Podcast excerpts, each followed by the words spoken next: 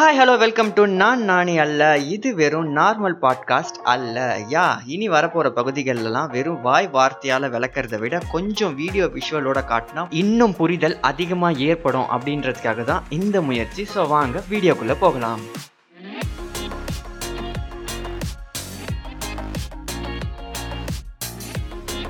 கடவுளை நான் அணுகணும் அப்படின்னா நான் முதல்ல தெரிஞ்சுக்க வேண்டியது அவர் எங்க இருக்காரு எப்படி இருக்காரு அப்படின்றது தான் ஒருத்தரோட ஆள் அட்ரஸே தெரியாம அவர்கிட்ட போனோம் அப்படின்னு வழி கேட்டா எப்படி? ஸோ முதல்ல நாம ஒருத்தங்களை தெரிஞ்சுக்கணும். அப்பதான் அவங்கள நம்ம ரீச் பண்ண முடியும். ஸோ அப்படி பார்க்கையில நமக்கு சின்ன வயசுல இருந்து கடவுளை பல வகையா சொல்லியிருக்காங்க. கடவுளோட உருவங்களுக்கு பஞ்சமே இல்லை. இன்னும் சொல்ல போனா நான் இந்த ரோட்ல இருந்து அந்த ரோடு போறதுக்குள்ளேயே நாலு கோயில் இருக்கும். அந்த நாலு கோயில் சாமியும் நான் போற வழியிலேயே ஃப்ளையிங் கிஸ் கொடுத்துட்டே கும்பிட்டுட்டு போறேன். அப்போ அஞ்சாவதா ஒரு சாமி சாமியை நான் கும்பிட மறந்துட்டேன் அப்படின்னு தெரிய வரப்போ அச்சச்சோ நான் அவரை விட்டுட்டேனே அப்படின்னு சொல்லிட்டு ஃபீல் பண்ணது தான் அதிகம். ஆனால் உண்மையிலே பார்க்க போனா ஒரே ஒரு கடவுள் தான் அந்த ஒரு கடவுளுக்கு தான் இவ்வளோ பேர்கள் இவ்வளோ உருவங்கள் அப்படின்ட்டு நமக்கு புரிய வரும். அதை தான் நம்ம இந்த திருமந்திரத்தோட முதல் எபிசோட்லேயே பார்த்தோம். ஒன்றே குலம் ஒருவனே தேவன் அப்படின்ட்டு. சரி அப்போ அந்த ஒரே ஒரு ஃபைனலான அந்த கடவுளினுடைய உண்மையான உருவம் என்ன அப்படின்றத நம்ம தெரிஞ்சுக்கணுமா இல்லையா? அப்போதானே நம்ம அவரை எப்படி ரீச் பண்ணுறது அப்படின்றது நமக்கு தெரிய வரும். அதை நம்ம யார்கிட்ட கேட்டு தெரிஞ்சுக்கிறோம் அப்படின்றது அதை விட முக்கியம். ஏன்னா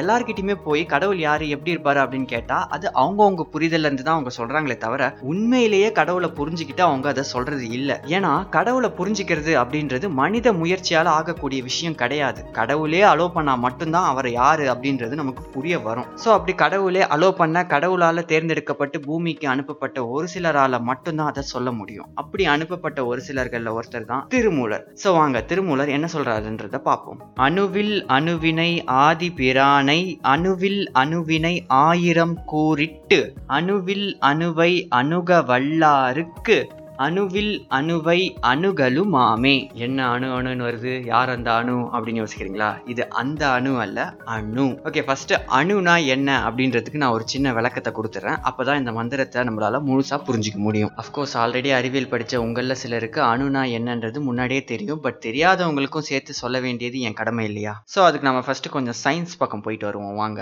நம்மளை சுத்தி இருக்கிற எல்லா மேட்டர்ஸ் எல்லா விஷயங்களும் எதனால ஆனது அப்படின்னு நம்ம பார்த்தோம்னா ஆட்டம்ஸ் மிக மிக சிறிய அளவு உள்ள அணுக்களால் ஆனது தான் அந்த அணுக்கள் எதனால் ஆனது அப்படின்னு நம்ம பார்த்தோம்னா எலக்ட்ரான் நியூட்ரான் புரோட்டான் அப்படின்னு சொல்லக்கூடிய அணுத்துகள்களால் ஆனது.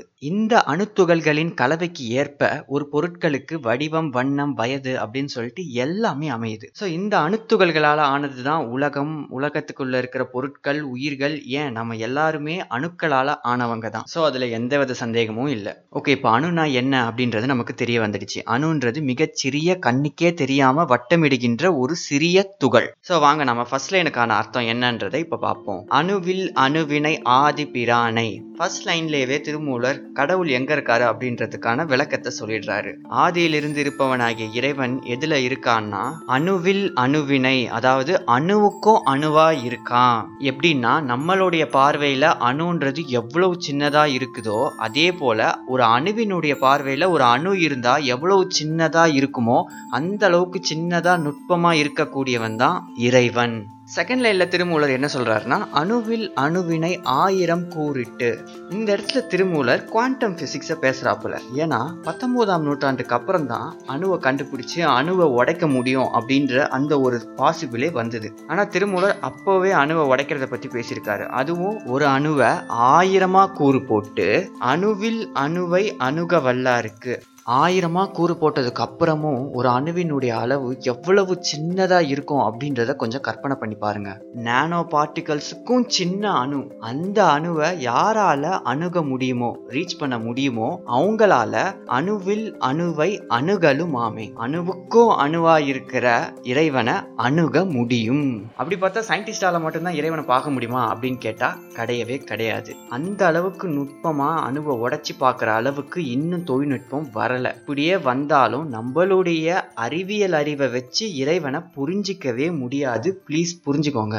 ஏன்னா நூல் உணர் உணரா நுண்ணியோன் அவன். கல்வி அறிவை வச்சுலாம் கடவுளை புரிஞ்சிக்க முடியாது. எந்த அறிவியல் கருவி கொண்டும் இறைவனை பார்க்கவும் முடியாது. அப்போ எப்படி தான் இவ்வளோ நுட்பமாக பார்க்கறது அப்படின்னு நம்ம பார்த்தோம்னா அதுக்கு ஒரே வழி நம்மளுடைய உணர்வின் மூலமாக மட்டும்தான் இறைவனை பார்க்கவே முடியும். அதுக்கு முதல்ல நம்மளுடைய உணர்வு மிக நுட்பமாக மாறணும். இப்போ நம்மளுடைய உணர்வு நல்ல சாலி சாலிடா பாறாங்கல்லு மாதிரி இருக்கு. அதுக்கு காரணம் காமம் கோபம் மயக்கம் ஆணவம் அப்படின்ற உணர்ச்சிகள் நம்மளுடைய உணர்வை நல்லா தடிமன் பண்ணி வச்சிருக்கு. இந்த உணர்ச்சிகளை விட்டுட்டு அன்பு தயவு கருணை ஜீவகாருண்யம் அப்படின்ற வழியில போகும்போது மட்டும்தான் உணர்வு நுட்பமாக மாறும். அந்த உணர்வு எவ்வளவு நுட்பமா மாறுதோ அந்த அளவுக்கு நம்மளால இறைவனை பார்க்க முடியும். அதனாலதான் இறைவன் அடி சேர்ந்த உண்மையான அடியார்கள் எல்லாம் அன்பு தயவு கருணை பக்தின்ற வழிகள்ல நடந்தாங்க. ஸோ நம்மளும் இந்த கம்பேஷன் அப்படின்ற இந்த வழியில் போகும்பொழுது உணர்வு நுட்பமாகும். அப்போ நமக்கு எந்தவித கருவியும் இல்லாமலேயே